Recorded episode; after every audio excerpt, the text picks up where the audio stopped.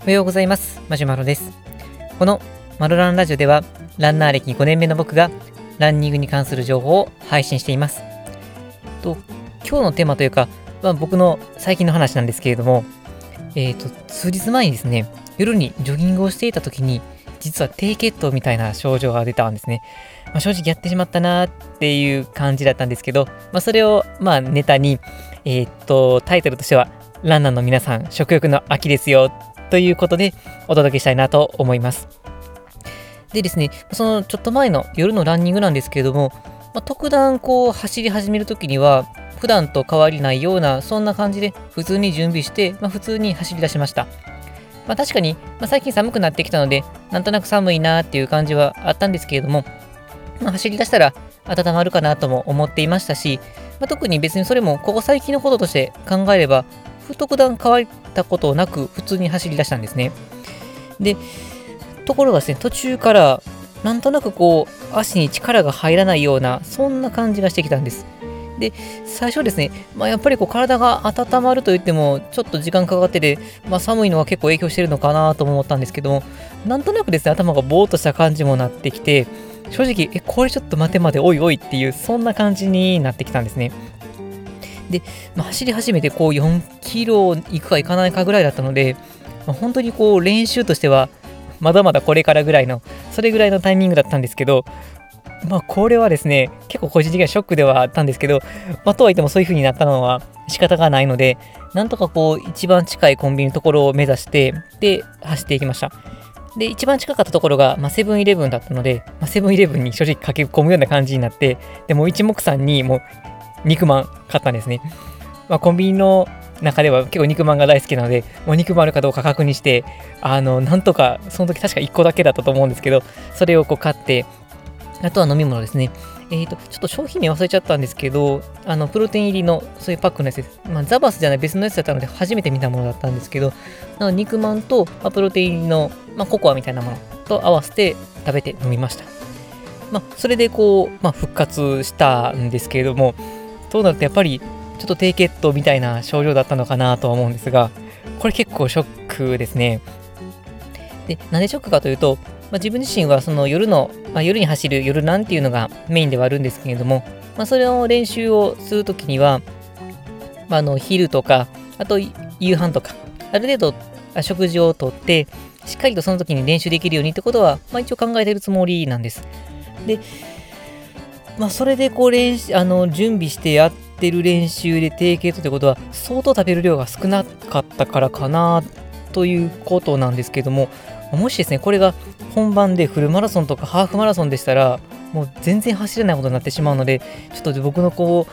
栄養バランスというのは致命的なことになってるんじゃないかなっていうことで、ちょっとショックは受けていました。まあ、一応その日をこう振り返ると、お昼ご飯最近は結構ご飯を大盛りにしてもらうことが多かったんです。うちのこの病院のあの職場の食堂は、あの定食を頼むときに、あのー、えー、と小盛りと中盛りと大盛りというふうに3つ分かれるんですけども、まあ、中盛りもそこそこ量はあるんですけれども、まあ、最近練習量を増やすと、まあ、やっぱりこの中盛りぐらいだと夜にエネルギーが足りなくなってくるなっていうことが最近あったので、あの、しばらくは大盛りでしてたんです。で、まあ、この日は確かに、まあ、なんとなくですけど、ちょっとお腹に入らなさそうな気がして、まあ、中盛りぐらいにはしたんですが、まあ、とはいっても、まあ、そんなに量が少ないわけではないので、で実際夕食も、あのー、練習を控えていることもあって、量としてはそこまでたくさんは取ってはないんですけど、ある程度取ってたので、うん、正直なんでかなといったところです。まあ、あえて言うと、感触がなかったぐらいでしょうか。まあ、感触って言っても、ちょっと、あの、おやつ的にクッキーを1枚とか、頬張るぐらいなんですけど、うーん、完全にはその、この低血糖を起こした原因というのは解明しきれてはないんですけども、まあ、たまたまなのかどうかですね。まあ、なので今後もあの注意して、えーと、エネルギー切れを起こさないようにというのは考えていかないといけないとは思うんですが、ただまあここであの言えることとしては、実際その普段の練習の中でもこう低血糖みたいな症状を起こすことがまあ稀にあったりするので、まあ、注意かなとは思います。で特にかなり走り込んでおられるランナーの方でもし食事量を練習量が増えたのにもかかわらずあまり食べる量を増やしてないという方でしたらこの低血糖の症状を起こしやすくなる可能性があります。でこれはちょっと注意しないといけない点ではあるんですけど、例えばこう、あの栄養不足みたいなものとかエネルギー不足とか、あと寝不足もそうなんですけども、こういうこう、あの万全の状態じゃない時だと、脳の機能がしっかりと実は働いてないということがあります。なので、いわゆるこう自分自身では大丈夫と思っていても意外と大丈夫じゃないっていう、まあ、自分自身のことは自分はよく分かってると思ったけど実は違うっていう現象がこういうエネルギー切れとか寝不足とかいうことで発生する可能性があるので例えば自分自身はもう大丈夫だとか体調万全だと思っていてもなんとなくこう記録が伸びないなとかなんとなく思った以上のパフォーマンスを出せないなっていう時にはもしかしたらエネルギー切れだったりとか寝不足とか何かが疲れが溜まっているとかいうことがあるかもしれませんので、まあ、その点は、まあ、ぜひ注意していただけたらなと思います。はい、というわけで、こう、秋ですので、練習量増えてきてるとも思いますけども、食欲の秋とも言いますので、もし食べてる量が少ないな、まあ、あえてこうダイエットとか減量目的とかそういうのがなければ、ぜひしっかりと食事をとっていただいて、で、練習に精を出して、よりパフォーマンスを高くあの持つようにしていただけたらなと思います。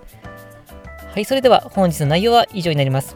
まあ、今日の話を聞いていただいて面白いなとか、ためになったなと思っていただいた方で、スタンド FM とかヒマラヤで聞いてくださっている方であれば、ぜひいいねのボタンをよろしくお願いします。それでは、えー、しっかりと栄養もとって食事を食べて、元気に今日も走りを楽しんでいきましょう。それでは、さようなら。